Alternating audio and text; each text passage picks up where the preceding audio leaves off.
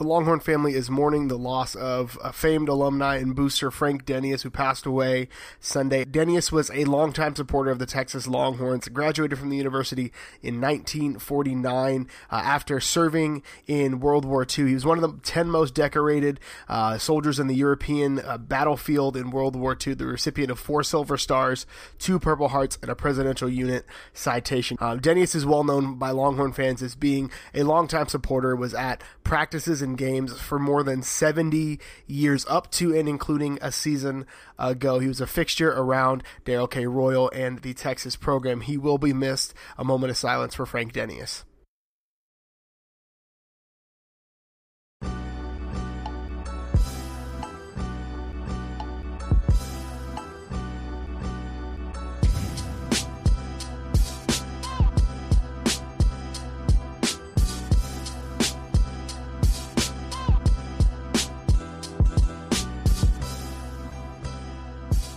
Welcome in, everybody, to the Longhorn Republic, your source for Texas Longhorn news, sports, and opinions with a bit of snark built in. We are a podcast of Burnt Orange Nation, and you can find more great Texas Longhorn coverage over at burntorangenation.com com.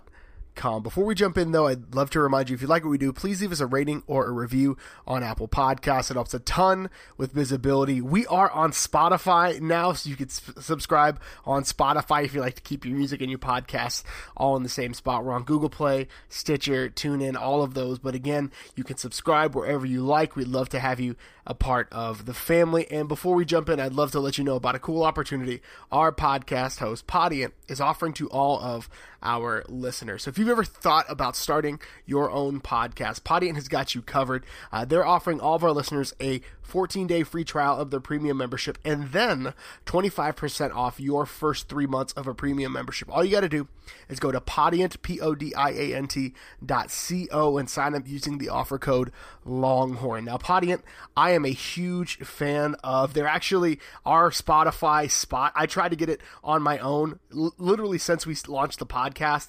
I submitted it through Podiant and uh, like two weeks ago and it happened like for this last episode. So it they, they get results. They do all the hard stuff for you. It's the same way for apple podcasts. You get the you give them your their stuff they create the feed and you go from there. They handle all the technical stuff on the back end. So again you can uh, use their services. It's phenomenal. If you want to sign up for a 14 day free trial and 25% off a really already affordable premium membership you can sign up using the offer code longhorn. Again that's podiant p-o-d-i-a-n-t dot c-o to get 25% off your first three months of a premium membership. Well, my name is Gerald Goodrich. I'm your host this week, like I am every week, and I'm joined by the illest, the realest, Kyle Carpenter. Casey, how are you doing today, man? Oh, I'm doing. Uh, I'm doing pretty well. It's uh, start of another beautiful week. Um, we're getting close to August. We are counting down the days. It is, uh, you know, a thousand degrees, but aside from that, doing all right. I've I've got to watch Coach. Coach Popovich smiling in the uh, the Team USA basketball camps. Uh, things are not so bad. Yeah, it's you know what praise the Lord for Central Air. That's all I'm saying. Like it is ridiculously hot. Like I looked at the weather forecast. I was like, "Oh, it's only going to be 95 this week. That's great." Yeah. Oh my god. We've been warped. It has beaten us. The South, the Texas, the Oklahoma. It has taken our sense of sanity. Oh my gosh! So we've got a uh, a good show for you the week. Great interview uh, for our Texas Tech preview, and we'll start off with a little bit of news, and then obviously we'll close the show out with some bang the drum. So uh, first news, uh, some some sad, frustrating uh, news. Uh, Texas Longhorn uh, linebacker Demarco Boyd has been indefinitely suspended from all team activities pending an investigation into uh, some legal troubles. According to uh, Hook'em.com, uh, the legal troubles stem from a uh, a car accident he got into uh, where he uh, ended up striking another driver eight times at least is what onlookers said. So um, Kyle, I, there's it's hard to weigh in on something like this. Uh, w- Yeah. we're, not here to pass judgment. We don't. We weren't there. We don't know the situation. Again, the police are doing their job. The program is doing their job. Uh, but let's let's look at the football side of things because that's really where our only even semblance of expertise in this comes in. So, what what does a loss like Boyd do? To the Longhorns, who are kind of probably looking to their defense to continue a trend that had started a year ago of being the bell cow for this program. Um, I mean, you, you don't ever want to lose a guy for any any reason, just to quickly, you know, say I, I truly hope, just personally, that this is not a guy we see in burnt orange again. I, if if it's true, as they said, to hit someone that many times, I get you're protecting the family. He's feeling for his brothers in the car. Um, but it's just that that's assault, brother, and that's that's not uh, that's I you know that's not I can't really can't really stand for that, and I, I feel like I'd have some trouble you know uh, cheering for that guy in the future. But you know that aside, from the football perspective. Um, I don't think it's going to hurt us. He's not a guy immediately who is expected to play. Of course, um, you never know. He's a three-star kid come in. He's a depth chart guy right now, but you never know. A with injuries, if he's forced into play, that's not our.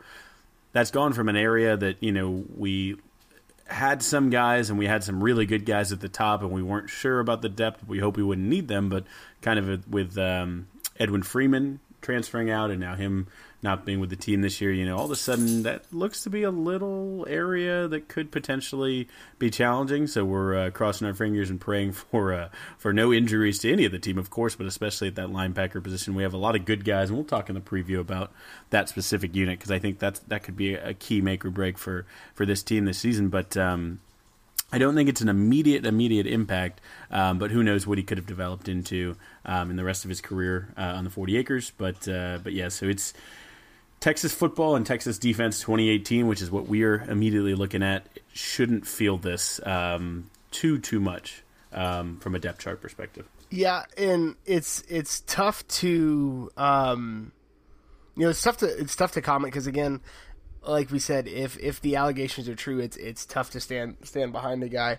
Um, for for me, I think the biggest thing to look to look at is you know what is what does that do to a a group of players as far as cohesion wise? I mean, he he clearly is very close with a lot of guys on the team, uh, and so that's always something you have to watch. Like you obviously want to send a message to players as a coaching staff that uh, legal entanglements are not something that you want to stand by and stand for. Um, but you have to get a a quick lid on um, any sort of chatter that may emerge because he, you know, he was in you know with with a he was with with BJ Foster and uh, mm-hmm. I think Kris Boyd was also there at the same time. Yep. Uh, so yep. there there are those are players that um, you know unfortunately not unfortunately those are players that could play and be cornerstones for this team and so you want to make sure especially with all the chatter going on uh, with you know former players and and uh, taking shots on Twitter which we talked about that last week. You know you gotta you gotta make sure that you as a coaching staff keep a pulse on that because a couple of star guys chattering can turn into a bad situation really quickly. And and Tom Herman again had to battle that last year with with a lot of guys that didn't like him and weren't bought into him. So that's that for me is the thing that I maybe am most concerned about is just making sure that a a culture shift doesn't happen because you know one guy made a bad decision um, on on July Fourth after you know, and car wrecks are emotional things. So I, I could, emotions are flying and adrenaline is going. Like I, I get, I get that. Oh, absolutely. And, and like I said, I, I hope it's not, um, it's not going to make anything bigger. But I mean, every year you'll never go through a season without some off the field, something that happens when you have this many guys, young guys, kind of hormonal guys. We, like I said, we've we said this many times. We were all 19, 20, 22 before in our lives. Um, unless for our young listeners, thanks for listening. But you know, we were there. we, were uh, we were those guys, and, and, or we'll be there at one point. Right, exactly. But you know, we we had the the, the fortune of not having every single moment of our life documented. Uh, obviously, neither of us had um, police uh, reports involved. But you know, it, this was this was not a good good decision or, or a good move. Um, but you know, there's there's going to be always going to be something that happens, and let's just hope this is the the end of it. We get through the rest of this offseason unscathed, and that cohesion uh, continues in. Just not too long. We're getting close. So, uh, knock on wood. Hopefully, uh, hopefully nothing more. We're a month out, which is phenomenal. So, because we're a month out, the watch list watch continues, which my favorite part of the show, the watch list update, but we have to talk about it because content, right? So uh, we had Texas had four players named to watch list this week: Collin Johnson, the man, the myth, the legend on the Walter Camp Award; yeah. Patrick Vahe, who is a personal favorite of mine, uh, was named to the Outland watch list, which I believe is the top offensive lineman in the country. Uh, Kris Boyd on both the Nagurski and Thorpe watch lists, and uh, Gary Johnson named to the Butkus watch list. So uh, we're going to flip it because we, we've talked about the impact of these guys in the past. Which of these players is most likely to be a finalist for this award when it's all said and done at the end of the season? Uh, realistically, um, I'm bullish, and I'm I've said this before. I'm I'm betting big on Kris Boyd this year. Um, so Kris Boyd for the Thorpe Award as a real deal possibility is makes my my heart a flutter at the prospect. So um, Coach Walter Camp means something awesome happened on our offense. Um, Vahe, I think, is legitimately, you know, has a chance to be a really, really good offensive lineman, maybe even make a Big Twelve team. But to win that Outland is, is you know, is a is a big deal. Um, that's basically the whoever wins that's going in probably the first round of the draft. You know, that's that's a that's a big dude who, who they're paying money uh, to play on Sundays and protect those high paid quarterbacks. So, um, you know, Gary Johnson. Uh, uh, again, any of these guys who you know, I know you all listen to the pod, love you guys. Um, if you want to prove me wrong, you know that's fine. Uh, go ahead, prove me wrong, and then tweet at us uh, at Longhorn Pod. Let us know about it. We we would be happy uh, to be proven wrong. But I do think I, th- I, see Kris Boyd as the as the most likely. What about you? Okay, I. I think Kris Boyd is good. I, you know what, I had my issues with Kris Boyd a year ago. It's fine. Um, and I, for me, I really am interested to see how Vahe progresses this year because he's got a guy like Calvin Anderson next to him. So if in theory if the rising tide raises all ships then a guy with NFL prospect should raise the rest of those guys which Vahe probably has some NFL prospects too. Uh, so I think Vahe has a shot. But for me man Gary Johnson I think is just a he is a bull in a pen he is a guy who when you let him loose and he's the guy on defense like I I want to see him moving. He I think he has the opportunity to be the best player on a defense that will probably again be a top 10 defense in the country. He never goes anything but downhill and I love watching that. Like just just watching him play that's the type of stuff that if you're you're you know we have a great season and he puts up good numbers and then you watch the tape that's going to jump off and maybe that is what propels you to winning one of these national awards because uh, the guy puts his head down and just goes and I love that. He's got a motor that's always running. I think, you know, there are some people that I think uh, that aren't on these lists that could end up maybe having a uh, having an impact on on that award talk later on. Again, like a guy like Calvin Anderson, I think could end up uh, competing for some national awards because I just think that guy has it where it needs. But yeah, I think Gary Johnson just coming downfield, that guy just plays nasty and not like not in a bad way. Like that's just what I want from a linebacker. Mm-hmm. Like just get out there and mash some skulls and and do not take make any apologies for it. Just do what you do. So um, this was this is a bit of a controversial topic, Kyle. Uh, so ESPN uh, did some analytics and they rated the national champions of the last 20 years. Last 20 years. So that dates back to, which is ridiculous to say, 1998. Oh my gosh, 98 was 20 years ago. Kyle, you and I are old and getting older by the second.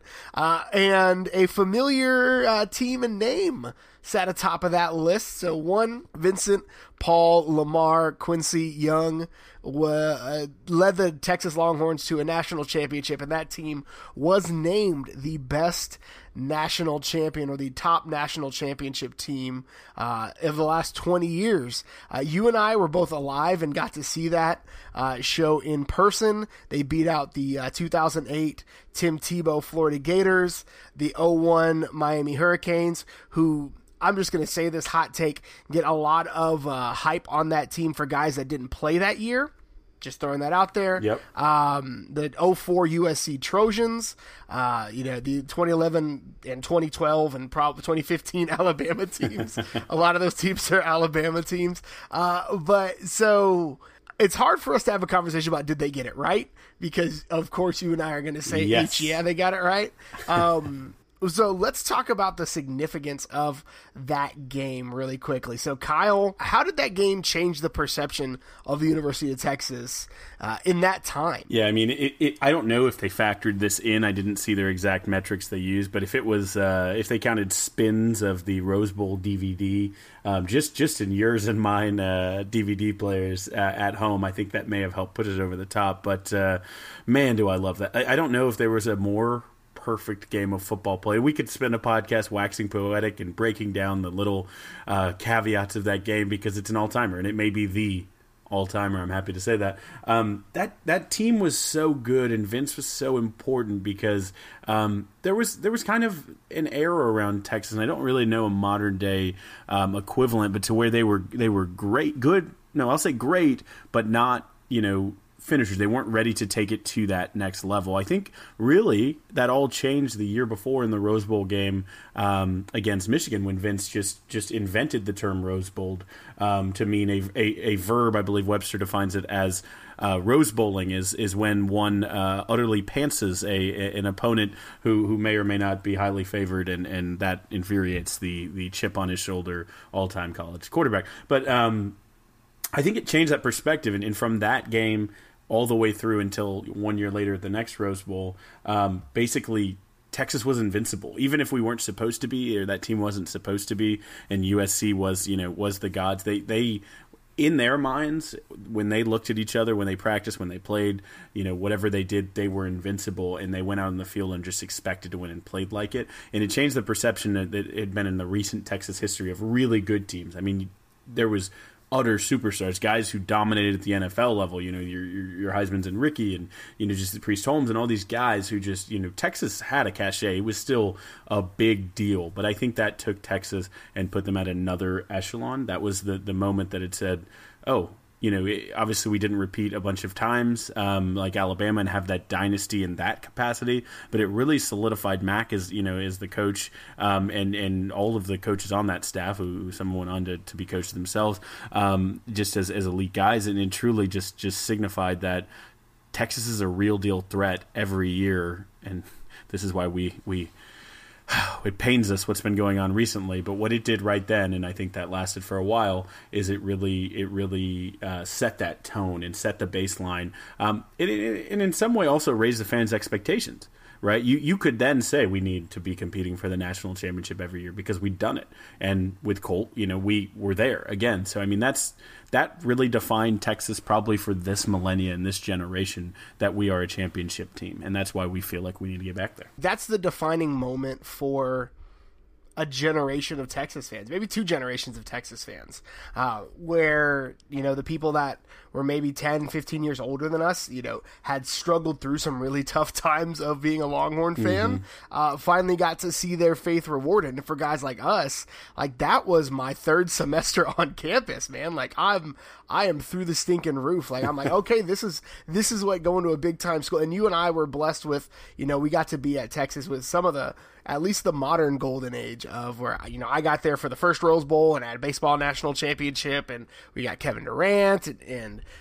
the volleyball team was incredible, the women's basketball team was incredible. Like so, that was a golden age for Texas fans, and I think it set the bar. But like there are guys on that team that are like every guy in a starting spot is basically a legend on campus. You got David Thomas at tight end, who you know, even though he played for the Patriots for a while, he, he couldn't control that. That's who drafted him.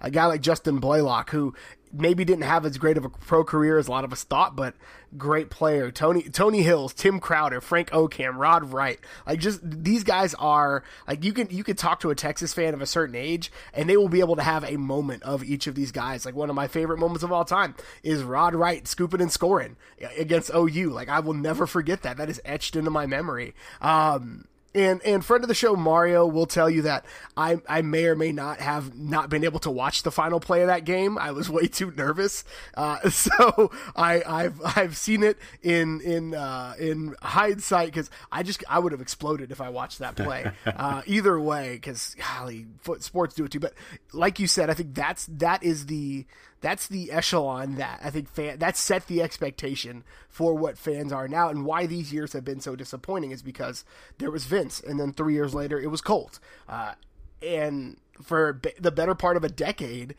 Texas fans had that. Um, Texas fans had that expectation of we're going to compete for a national championship every year, and it started, uh, I think, in 04 and carried into 05. Yeah, and, and I actually, it's funny. I don't, I don't want to beleaguer, uh, beleaguer the point, but I did, was just looking through the re, the roster on that team and looking at some of the redshirt freshmen who went on to be greats. The guys who got to have that experience and carry them. You know, you're, you're obviously your, your Colts and your Jordan Shipleys and um, Orakpos and these guys who were just young bucks on that team. You know, who who weren't even you know suited up, but weren't even the dudes really putting their hands in the dirt. Um, but just that moment and what that translated to and carried on, and you know that's how it's supposed to be. Those are the next guys up. Those are the guys that write the net, and you just carry that on and and cycle repeat. And uh, so no pressure, Tom Herman, but that's what we're looking for. That is what we need. We need that.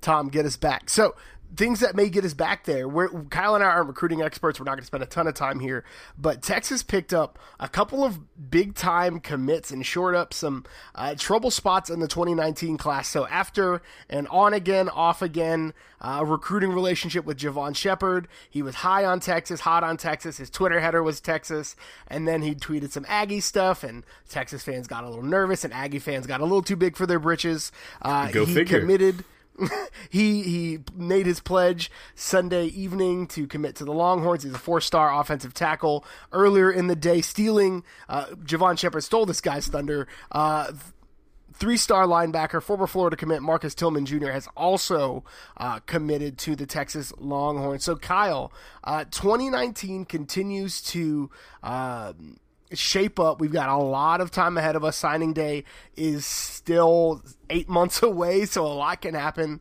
between then and now. But uh, do these pieces make you feel better about what Texas is doing in 2019 after? Being for A and M was kind of kicking our tail a little bit in the in the recruiting spotlight. It'll be curious, and we talked to Cody about this, what it looks like with the Jimbo momentum and what that levels off to. Um, but the big deal is, hey, Texas won a uh, recruit from Houston against uh, Jimbo's A and M. That's a big deal. Um, for some reason, that's been tough to do. I don't know if Jimbo was, you know, breadcrumbing some of those stacks of dollars from College Station to. No, I'm not making any accusations. I'm just saying, could have been, Bagman, Kyle Bagman. could have been anything, but uh, no, it, it is big to get that. Um, you know, I think this is good. This is a top ten class. There's no reason uh, the way Tom Herman likes to recruit. He's not a Charlie Strong, get everyone on signing day, but you know, there's no reason that this doesn't become another top eight, top five class, which is exactly the sweet spot where you need to be. And again, we, we said this so much, at this point, um, really to a, to, to a painful point, and I won't push it, but we're a seven win team right now. You know, go do it on the field. They they win some big games. Um, say they they beat OU. All of a sudden, you just have you get some of that recruiting magnetism, and some other guys stick. And this all of a sudden is now a top three. Class. You know, so the, the the recruits are there. They continue to be there. I think these are some positions of need. I think these are you know exactly what we exactly what we should be doing. You you texted me actually about Herb Hand, the picture of him standing with the number two and number three tackles in the state of Texas, both of whom are playing at Texas or committed to play at Texas, and that's that's how it should be. That we should be getting uh, the beef, we should be getting the speedsters, we should be getting the quarterbacks. I want to go back to the days where we decide who we want, and we you know like a shopping cart. We we don't even look at the prices. We just uh, we just go and, and, and grab what we want and fill our cart, and then uh, and then check out. Um, you know, and, and so this is great. This is this is another good commit, especially um, you know Shepard himself, because I think the line was was an area that we were all keeping a very close eye on, um, and how that's going to look. It's going to be Herb Hand, who continues to live up to his reputation, is not only a wonderful Twitter follow, uh, but a fantastic uh, recruiter out there on the trail. So um, just looking like a, a, a, bang bang hire for the Longhorns, and apparently a pretty uh, pretty proficient pitmaster as well. Fantastic. Didn't yeah. plan that alliteration; it just happened by happy accident. Uh, no, so I think you're absolutely right, and I think the the bigger thing for me is Texas kind of shored up the biggest hole in the last couple of years, which is tackle. I mean, getting Yeah. Whittington, who is the the eighth tackle in the country, uh, number two guy, top top thirty five, number thirty four in the country overall at tackle, and then capping it off with with uh, Shepard, who is top two fifty guy, you know, number twenty five tackle in the country. Like that's nothing to shake a stick at. Now, um, I think Texas continues to needs to continue to build some momentum, and I think there was a bit of uh, silence on the on on the recruiting trail because obviously there's that dead period and all of that. But I think the the one last piece that they need, and we'll probably talk to Cody about this again in a few weeks, is is a running back. Uh, I think I would love to see a running back in that class. You know, you've got a lot of momentum. People are saying basically Noah Cain is basically all but sewed up, uh, and his teammate Trey Sanders, even though he probably doesn't end up at Texas, has some ties in that class. He's more than likely going to end up in Alabama because that's just what happens. Uh, but yeah, I think get, getting these guys continues that momentum, and hopefully, I'm just gonna say it. Uh, they can gain some ground on the Aggies and continue to um, continue to get there. I think again, hot take. I think the Aggie class is being buoyed by um, again a one big five star, you know, Kenyon Green, who. Truth be told, is a huge miss for Texas. Yep. Uh, but the average rating for the Aggies is, is 90.57. Average rating for the Longhorn commits 91.68. That's right. I, I'm just saying. That's right. I, I, one one big flip things can happen. And again, you know, Jimbo's a guy, just again, not to hit this, but a guy at, at Florida State who brought in big recruits and did well with big recruits. Um, but, you know, we'll see what Jimbo is in a development stage. There are some three stars on this Texas roster and some, some four stars um, who, you know, Tom Herman has showed that he has a history and a commitment to finding the talent no matter what the ra- rating is and, and, you know, building them up. Um, so starting at a at a better footing is an even better place to be at, but just continuing to coach them up. Um, you know, I'm excited. I, am excited to see uh, to see Tom Herman earn Jimbo's contract and, and Jimbo uh, get paid even though he gets fired after four years. We are 33 days away from kickoff. That means we are uh, closing up our season preview series. And this week we've got Texas Tech on the schedule, which means we have the distinct privilege of welcoming in managing editor of Viva the Matadors, Zach Mason, on the podcast this week. Zach, thank you so much for uh, for joining us. Hey, thanks for having me. It's a pleasure to be here. Thank, thank you. So, uh, man, how this is going to work for those of you, this is your first week listening to us, or for you, Zach, we're just going to ask some questions and we want to have a conversation because you know uh, the Red Raiders probably better than anybody that's listening to the show, and for sure better than Kyle and I. So, we just want to pick your brain uh, to see how the Red Raiders are going to look this year. So, uh, let's just start where we start every week because the Big 12 is a passing league. So, we got to start with the quarterback. So, uh, the man, the myth, the legend, Nick Shim- Shimonek Am I saying that right? I always say it wrong. Shimonek, yeah. Shimonek, mm-hmm. okay. Uh, he was phenomenal a year ago. If it wasn't the year of Baker Mayfield, he probably would have been uh, the the bell of the ball for the Big 12. Uh, but he's playing on Sundays now. Uh, McLane Carter was a huge JUCO transfer in 2017. But Texas fans, though, he struggled a bit in his one, uh, his kind of marquee start, uh, which was against Texas. So is he the guy? Is is Carter going to be the guy, or is there going to be? Has there been some competition, or is there going to be competition around that quarterback? Quarterback spot? Oh, there's definitely going to be some competition. Um, you know, first of all, I think you hold Shimonek in a, a much higher standard than many of the Red Raiders do. Uh, we were kind of ready to see him go. Uh, he's had he kind of folded in the bigger moments, um, but you know, you know, in the air raid offense, numbers can get can add up pretty quickly. So you can't always let those numbers fool you. But uh, no, I don't. I don't have any confidence really uh, in any of the quarterbacks in any of any capacity. Um, Jett Duffey had a chance to establish himself as a front runner in the spring game, and he really disappointed. Um, Alan Bowman, he had his chances and he underwhelmed. McLane Carter has the most experience of any of those guys, but obviously that's not saying much. You know, he only started that one game. Um, and, and I don't think he's going to win you a close game in the Big 12 when it comes down to it, you know. So I, I truly have no idea who's going to start. It's probably going to be either uh, Carter or Duffey.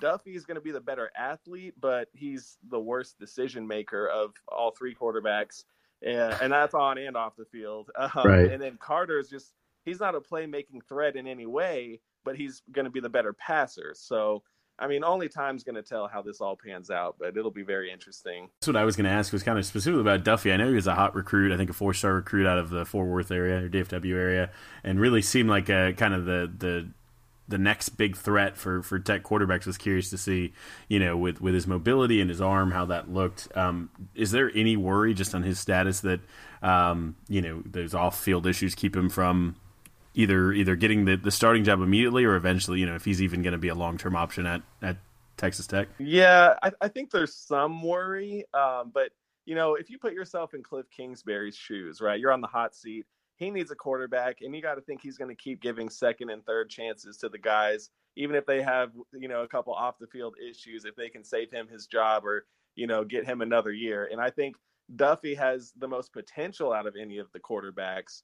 Um, I, yeah, it's really it's just it's up to Duffey. You know, it's right. It's all going to come down to him if he wants to you know you know tighten things up mentally, you know, he can be the best option going forward for the next couple of years. So uh, you mentioned Alan Bowman. He was kind of he was a decent get for uh, for Tech. You know, hot, kind of hotly recruited guy by uh, teams in the state. Uh, what, what is he going to factor in at all to this to this competition, or, or is he is it really a, a Duffey uh, McLane situation? Right now, it's a Duffey McLane situation, and I'm basing that off of the spring game because Kingsbury gave the gave the reps to those two. He wasn't really giving a lot of time to Alan Bowman, so that just makes me think that you know that's kind of his hierarchy right now. Uh, Bowman has a cannon for an arm, like he can really launch that thing. And uh, but I just think Kingsbury's not ready to put his faith into you know a true freshman like that. Right. I mean, all these guys are inexperienced, but um, I I mean ultimately I think it's anybody's job. Uh, it's just going to be who can who can prove their worth, you know, in the next couple of weeks. Well, I mean, I think I think like you said, inexperience. That's that seems to be the threat as I look at this tech team and think about you know what we're used to seeing. Usually, there's there's some level at, at some position, but I mean, losing not just the new quarterback coming in, but losing the top three receivers and four out of the top five. Um, you know, it is a, still a tech offense. You know, it is still a Kingsbury offense. Um, is is it just guaranteed that you have the the weapons there? And if so, who's who's the guys we should we should look at uh, at that spot?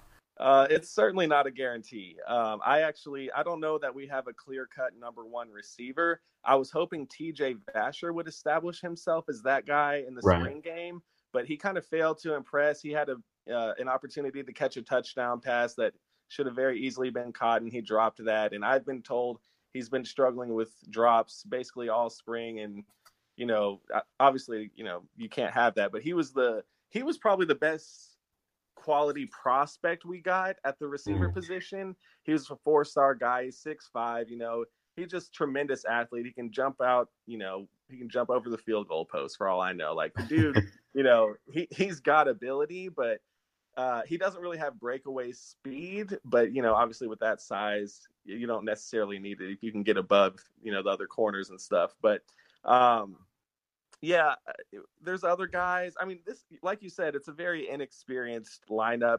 JoJo Robinson is a senior and he hasn't really produced much in his first three years, but he had the best spring game out of anybody.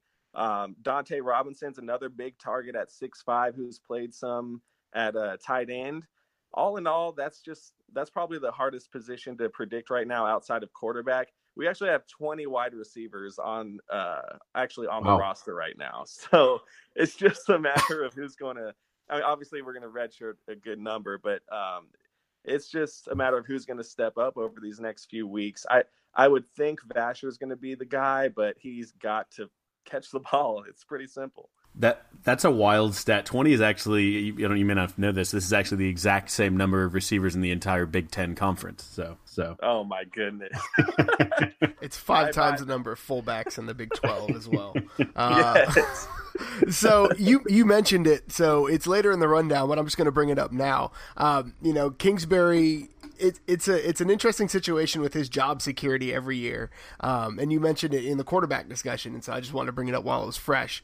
Mm-hmm. Um, yeah, he, he got he got a six win last year. You know, to get in the bowl game. Um, on on his career, he's thirty and thirty three. Um, it seems like every year there's talk of Cliff being on the hot seat and it, it either pans out or people realize, wait, Cliff is kind of a hometown guy. They love Cliff in Lubbock. Uh, so how how is the is is the seat warm? Is it hot? What's the temperature? I guess that he is sitting on currently. Well, you mentioned the hometown thing. That's the only reason he's still employed at yeah. Texas Tech University. I mean, he's if it's anybody else, if it's a guy from outside the program like Tommy Tuberville, if if Tuberville had this record, he would have been gone by now. Yeah. Um, so people in this community absolutely love Kingsbury. They just they love he's very, you know, personable guy. He's got good character and people love how he he runs a clean program. And uh, you know, that's a big thing these days, but you know, that you also want to win games. That's always going to be the number one priority. And um, he's really not getting it done right now. He's got, you know, like you said, that losing record. So I'd say his his uh, seat's pretty pretty hot right now. I think this is going to be if he doesn't have a, a, really solid season or at least show some level of improvement, uh, this will be it for him. And he he had signed a you know he signed this extension after his first year or like midway through his first year. That was the dumbest thing you could ever do, but because he was winning with you know uh, it wasn't even his guys that he was right. So right. Uh, we never saw what he could do as a head coach before we gave him that nice long extension.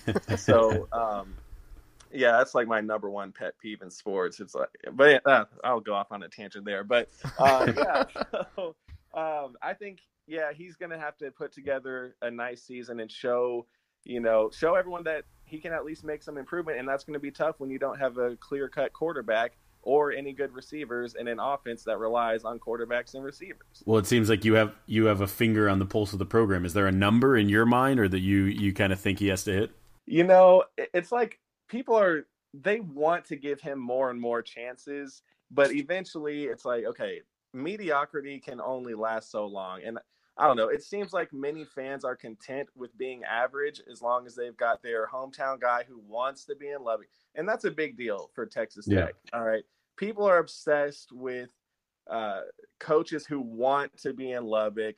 And I'm like, look, man, even even any like ask anybody who's ever played at Texas Tech. Nobody wants to go retire there. I mean, I, I like Lubbock just as much as you know. I went to, I went to school there. I graduated. It's fine, but like it's not a destination place. If you get a j- job offer somewhere like at Miami or something, you're gonna take it. And I think Cliff Kingsbury would take it. So, but yeah, the fans are just they have this image of him like he's this god, you know, and you know he came from Texas Tech and all that. So I think all that to say they will make every excuse to keep him as long as they possibly can. And so, with that said, I think if he wins six games, they'll give him another year. Um, I think it should be closer to eight, and I think there's zero chance of that happening. Takes, I love them. we, I love the opinions. I love that we're not afraid of it. So, um, let's let's talk about some things maybe that are more positive about the program. We, it's it's not it's not all doom and gloom in Lubbock. Let let's talk about one. Let's talk about the defense. I want to talk there because that's uh, if if anything's going to. Um, to really lead the team this year, at least as far as your peace of mind, at least from my research goes, is going to be the defense. Um, you know, return top two tacklers, and I think the number is like seven guys that that started a year ago that you're returning. Um, so this an experienced defense has got a lot of upper class leadership, including you know Mr. Last Chance you himself, Dakota Allen. Um, is th- is this the the defense that you know, it seems like every year we hear the talk Tech's really focused on defense this year. Really focused on defense this year. Is this going to be the year really where we see the defense for Texas Tech kind of lead the charge while the offense seems to be in such a flux? Absolutely. And so this is kind of like this is just a fascinating time to follow Texas Tech football because everything that the team is personnel wise this year is the opposite of what it's been over the last decade. All right. Uh, we have normally, you know, in the past, we've got a good quarterback and stacked wide receivers, no running game, a mediocre offensive line, and a horrific defense. Literally everything is the exact opposite. Like we have horrible quarterbacks, unproven wide receivers, a good O line, and really solid running backs, and then a stacked defense. The defense is overwhelmingly our strength this year. Yes, we've got Dakota Allen, you know, last chance you. That's where everyone knows him from. But Jordan Brooks is a guy who nobody talks yeah. about. He's the Mike linebacker. Mm-hmm. Yeah. He, I think he had oh, like maybe just a few tackles shy of how many uh, Dakota Allen had. He's a great run stopper. He gets to the quarterback. Like he's a mean dude, and he's like I I don't understand how he didn't make any of the all Big 12 preseason teams or anything because the dude's a monster. Um, we've got a really nice pass rush. We've got a really good secondary, and I never thought I'd say that, but Jah'Shawn Johnson, uh, got some good corners out there who are you know just playmakers and you know physical guys. Like we have guys that are actually just nasty, you know, and that hasn't happened really ever in my, since I started following Texas Tech. So um, yeah, I think it's definitely going to be the strength. And rightfully so because if this was a typical Texas Tech defense, we would be like the Cleveland Browns, or I guess Kansas Jayhawks. I mean, we would we'd be going winless. So I love it. I love it. Yeah, and and I I I I just had to make the Dakota Allen shout out. But yeah, the the Tech defense is is uh, scary, and you guys kind of turn the ball turn teams over at yeah. a crazy yeah. rate last year. I think uh, four, I think 14 interceptions was the number, which is just yeah. crazy to think about. Um, you know what's what's the number? It's it's a you know it's a pass heavy league, scoring heavy league. It's it's arena football, circa early two thousands. a lot of times. Uh, right. So can is this defense capable of holding? You know the the Will Griers of the world. You know two, three, four scores while the offense tries to figure it out. Yeah, so that's going to be really interesting because you know in football, the defense usually plays off of the offense. If the offense is going three and out every drive and taking 11 seconds off the clock, the defense is going to give up points because they're going to be exhausted and they're going to be on the field the whole game. So that's why I'd, I'd really love for uh, for Tech to get you know running the running the football down because and just you know take the ball out of the quarterback's hands, which you know again never thought I'd say, but you know feed the running backs, milk some clock, and then just let the defense. I mean, we're not Alabama here. I I understand that, but you know, it's going to be tough if if our offense is sputtering and you know doing the three and out deal, and we go up against a Will Grier at West Virginia. You know, it could get even though we have players and playmakers, we can only you know, off great offense usually beats good defense. You know what I mean? So um, I, I think yeah, we've got to put pressure on the quarterback, and we've got guys that can do that now, make people uncomfortable. Uh, the, the thing with turnovers, like, yeah, we usually you don't repeat seasons with high levels of turnovers. Uh, it's a lot of it is actually just luck. So sure. um, I don't think we'll see numbers like that again, even though our defense is going to be better. Um, so I think it's just going to be, you know, forcing three and outs, getting in the backfield, and uh, just trying to make things difficult for the quarterback. Well, and I, I, will just say counterpoint is the 2017 Texas defense. They had, I don't know, I would say averaged about 17 three and outs. Um, so I'm, I'm happy to flip the script where we throw the ball all around the field, uh, and y'all can try the thing where you only root for the defense and, and go get a get a drink while the offense is out there. But uh, I will say you mentioned the running game, and I am just curious to hear. So Justin Stockton was sneakily like one of the most productive, effective runners in the country last year. He was very good um, and and flew a little under the radar, I think. But uh, Tre King came in and looked, you know, not quite exactly what Stockton was, but looked pretty good. Is he is he the guy definitively? Does he step in and take the lion's share? Well, he's not the athlete that uh, Stockton was. He doesn't have the wheels that he does, but he's he's competent. That's how I would describe him.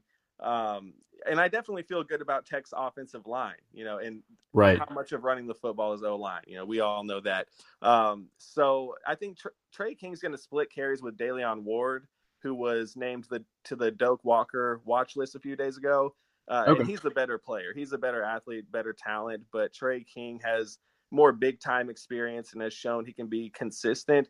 Uh, he's not exactly a home run hitter, but it, that Ward is, but um, and and Ward was actually uh, Tech's leading rusher as a freshman. Sat out last year uh, because of academic issues, gotcha. and um, yeah, so we'll see if he can return to that level of production. I, but I think for at least at the beginning of the year, they'll be splitting carries, and then you would expect Da'Leon Ward to kind of slowly take over the the workhorse role. I mean, it's it's hard to uh, to overlook a, a running back from from Skyline High School. Like that's just yeah, Dallas it, Skyline. Yep. They they put out some talent. Uh, so it, we we've talked kind of all around it, but you know, I want to ask you this one question: like, what if there's one thing you're watching or one storyline that you're like, this is the storyline to follow, wire to wire? Like, what's the one thing you're watching throughout this season for for the uh, for the Red Raiders? Um, I think it's going to be Cliff Kingsbury's play calling because when you have a roster that doesn't really fit the normal play style that you have are you willing to adapt or are you will or are you going to stay in your ways? And you know we've got like i said before you know good good o line good running backs. Are we going to run the football? Are we going to rely on our defense a little bit or are we going to you know stick with the throwing the ball 55 times and hope that we don't throw five interceptions with our inexperienced quarterback. So um, I think that's going to be something to watch. And I'm sure he'll start out the season uh, doing what he normally does with the air raid and just, you know, volume throwing. But I think eventually he's going to have to play to his strengths if he wants to win games. So uh, I think that's going to be the biggest storyline is how does he handle that situation? How does he handle this personnel uh, change? Because good coaches, they don't stick to their own style. They they just put their best players where they're supposed to be, and they they arrange their schemes around those players. I, I, think it'll be a an early litmus test because I mean you guys don't uh, tiptoe into the season. You started off you yep. know with Ole Miss, and then you know maybe Lamar is a little bit of a of an easy one, but then Houston's yeah. no pushover at this point, so it's it's not going to be a cakewalk to start. So it'll be inter- that that's actually I'm really interested to see that as well. That Ole Miss game is going to be so interesting to watch because that's a program that's had its issues, you know, over the last few years, but it's a Power mm-hmm. Five school and you know, they have more players, like they have more, you know, straight ballers on their team. But uh, so I think, you know, they've got they've got some NFL talent there. So how will Texas Tech matched up? Um, I don't know. That's going to be just a really fascinating game to watch. And I think if Tech gets starts off the season with a loss, you you can pretty much bet that it's going to be over from there because um, that's a game you got to win. You got to start this season off with some momentum in the right direction. And you lose Ole Miss, and I don't know. I just don't see how they can turn it around and go win a bunch of games in the Big Twelve. You know, so we'll see. So one of the things that we didn't prep you for, we do this every week. Um, we we call it overrated, underrated, or appropriately rated, and so uh, it's it's kind of just a fun little thing we do where we we talk some some maybe stereotypes or uh, memes, jokes about a, a, particular school, town, or fan base. Uh, we talked okay. last week and found out that burning a couch in Morgantown is actually a felony. So we learned some really cool facts about that. Even having a, a couch on your porch is illegal. So uh, it's a ticketable fine. Yeah. Good job, cops. Yeah. So, uh, so this is maybe maybe the most informational segment on the show today. But uh, so we'll ask you a couple of questions, and, and we want we want you to to let us know whether you think something is overrated, underrated, or appropriately rated, and, and you right. give us a, a, bit of an explanation. So, Kyle, why don't you why don't you kick us off with uh, with our first one? So, I, you know, the, the fans are clamoring for it. I would be remiss if I didn't ask you overrated, underrated, or appropriately rated the tossing of tortillas man. Okay, so you guys are asking someone. So I grew up in Austin. Let me give you a backstory here. I grew up here in Austin. I'm born and raised, and uh, I didn't start following tech until I went there. And um, so I'm not as tied to some of these cultures and traditions as every other fan. So I'm going to be probably an outlier, and I'm probably going to lose my job at Viva the Matadors but I'll say overrated on that. I I don't I don't see the appeal. You know, I just and then again, I've actually never been to a game as a fan. Not to sound all you know whatever, but I've always been you know working those games, so right, I never right. actually was a part of it. Maybe if I was and I was throwing the tortillas like frisbees, I would get some sort of um, joy out of it. But from where I was sitting, I was just like, ah, I mean, it's a cool scene, I guess, but I don't know it's it never really hit home with me. well, I appreciate that for sure. Yeah, that's that's some good honesty right there out of the Viva La Matadors. I appreciate it. I love it. So our next one kind of dips into some shared DNA that that uh, that Austinians and and uh, what what are people from Lubbock called? Lubbock Lubbockans? What do you, what's somebody from oh, Lubbock called? Hell if I know. Yeah, I New Mexicans, aren't they? I'm kidding, kidding, kidding. Oh man, Kyle, that All right. So, um, overrated, underrated, or appropriately rated. Started in Lubbock, ended up in Austin. Stubbs Barbecue. Um, I would say appropriately rated. Uh, I think it's yeah. It's. I mean, here's the thing. You know, again, growing up in Austin, there's so many places to get barbecue. I, I'm kind of. Uh, I wouldn't say a snob, but I I know the options that are out there. And, You're talking uh, to barbecue snob, so it's okay. Okay, yeah. So I mean, it's fine. I mean, yeah, I'd say it's appropriately rated. Now, as as a, as a as a music venue, I'll say it's it's probably a little underrated. I think Stubb's is one of my favorite spots, but oh yeah, good venue. Yeah, we'll keep it moving. Kyle, what do you got next? Absolutely. So I'm going to jump right in because I'm I'm I'm I'm liking where this is going. Overrated, underrated, or appropriately rated. Craig, Adam, and or the rest of the James family. Oh. um, let's. Can I pass on that? You can, you can, you can plead the fifth. This is our first ever official pleading of the fifth, but on this, I will allow it. There are, I think, there are lawsuits pending. So, yeah, yeah, I'm gonna, I'm gonna do a pass on that one. Just, I've said enough, you know. oh man. Okay. Um, our our last one, and this is this is one that I've never heard of, so I'm really excited to uh to see uh, overrated, underrated, or appropriately rated. Apparently, this is TripAdvisor's number seven destination in the town of Lubbock, Prairie Dog Town. Oh yeah. Uh, so I actually never went out there, but I heard a lot of people talking about it, and uh, based on the feedback, which was glowing, uh, I guess oddly, I guess I'll say underrated because I have not met a person who said it was lame or anything that went out there and was like, "Oh, that was a waste of 35 cents of gas or whatever," you know. Um, so uh, I never actually made it out there myself, but yeah, the people of Lubbock love it, so I'll trust them. Okay, I I, I will say I, I, I it used to be as high as number two, I think like four years ago, and that absolutely fascinated me. So I've never like when I think of Lubbock, it, it's literally just you know a, a, prairie dog town. But I, I do hear it's cool. If I make it out there, I'll try to make it. But I mean, if I get one of those, what was that meme from the mid two thousands, the drama prairie dog or whatever? If if I get one of those, it's worth it. yeah, there you go that's it. Awesome. Well, Zach, uh, man, thank you so much for taking some time out. If our if our folks want to catch more uh, more of you or more Texas Tech coverage, man, where can they find you on the internet? Uh, so yeah, Twitter, Instagram, all that stuff. I'm at Zach Mason Sports, and then you know, Viva the Matadors is on both as well. Awesome. Well, Very Zach, good. thank you so much for taking some time out, man. We really great stuff. Thank you so much for coming on. Hey, I appreciate it. Y'all take it easy.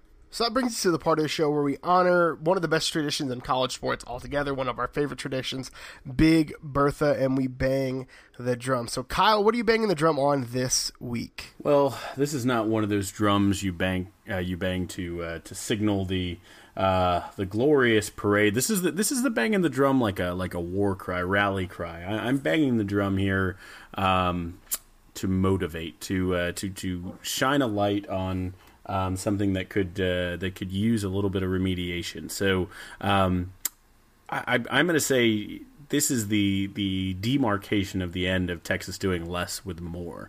Um, we talked earlier on the show about the recruiting and, and where Texas sits, and it's a good week, and, and you know improving always, and, and that's great. Um, but Texas has been doing okay, honestly, the past few years. And I, I just kind of looked from Charlie Strong got here in 2014 to 2018, um, and and Texas leads the Big 12 with four and five star recruits. They have 64 of those, which is you know a, a great great uh, turnout. That's that's number one in the Big Twelve.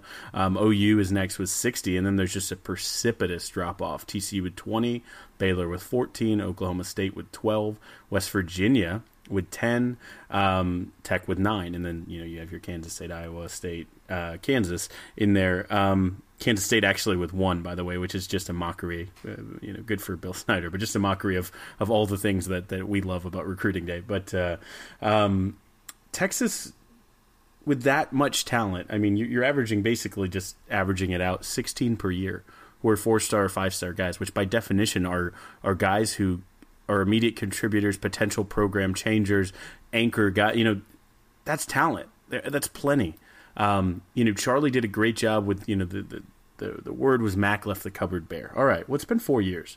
Um, we've been getting guys. It's it's time for the coaching staff to own this and to see development. We are a seven win team as the record stands today until we play our first game of this season, and we cannot be that caliber of team. I mean, you look at you look at teams like Oklahoma State with with 12 of these guys um, over over that time, um, and they've had you know some some pretty doggone good seasons ending last year. You know, finished number 14, number 11 the year before that. Um, you know, um, and I believe number 20 the year before that. So it's just it's tough to see that it, it, hurts a little, but you have to, as a Texas fan, be cognizant of that reality and demand better.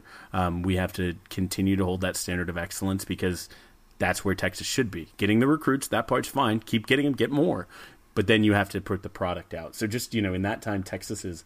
Uh, 17 and 19 in the Big 12, 47 win percentage. OU is 34 and 6. That's an 83%, almost double. Um, in the the win you know just the, the winning percentage category against the, the peers in the Big Twelve, um, and it gets almost uglier with the uh, with the overall record. So I mean, it's just uh, you can win off the field, but it's about time that Texas starts you know letting that show on the field. And I know attrition, I know ch- coaching changes, I know all these things. We know that. Let's start from scratch. We start here. It's a new day. This is year two. Tom Herman. Let's let's go out and, and put all of that talent, all of these guys we know can be game changers. Um, to the best possible use, and let's uh, let's make Texas great again.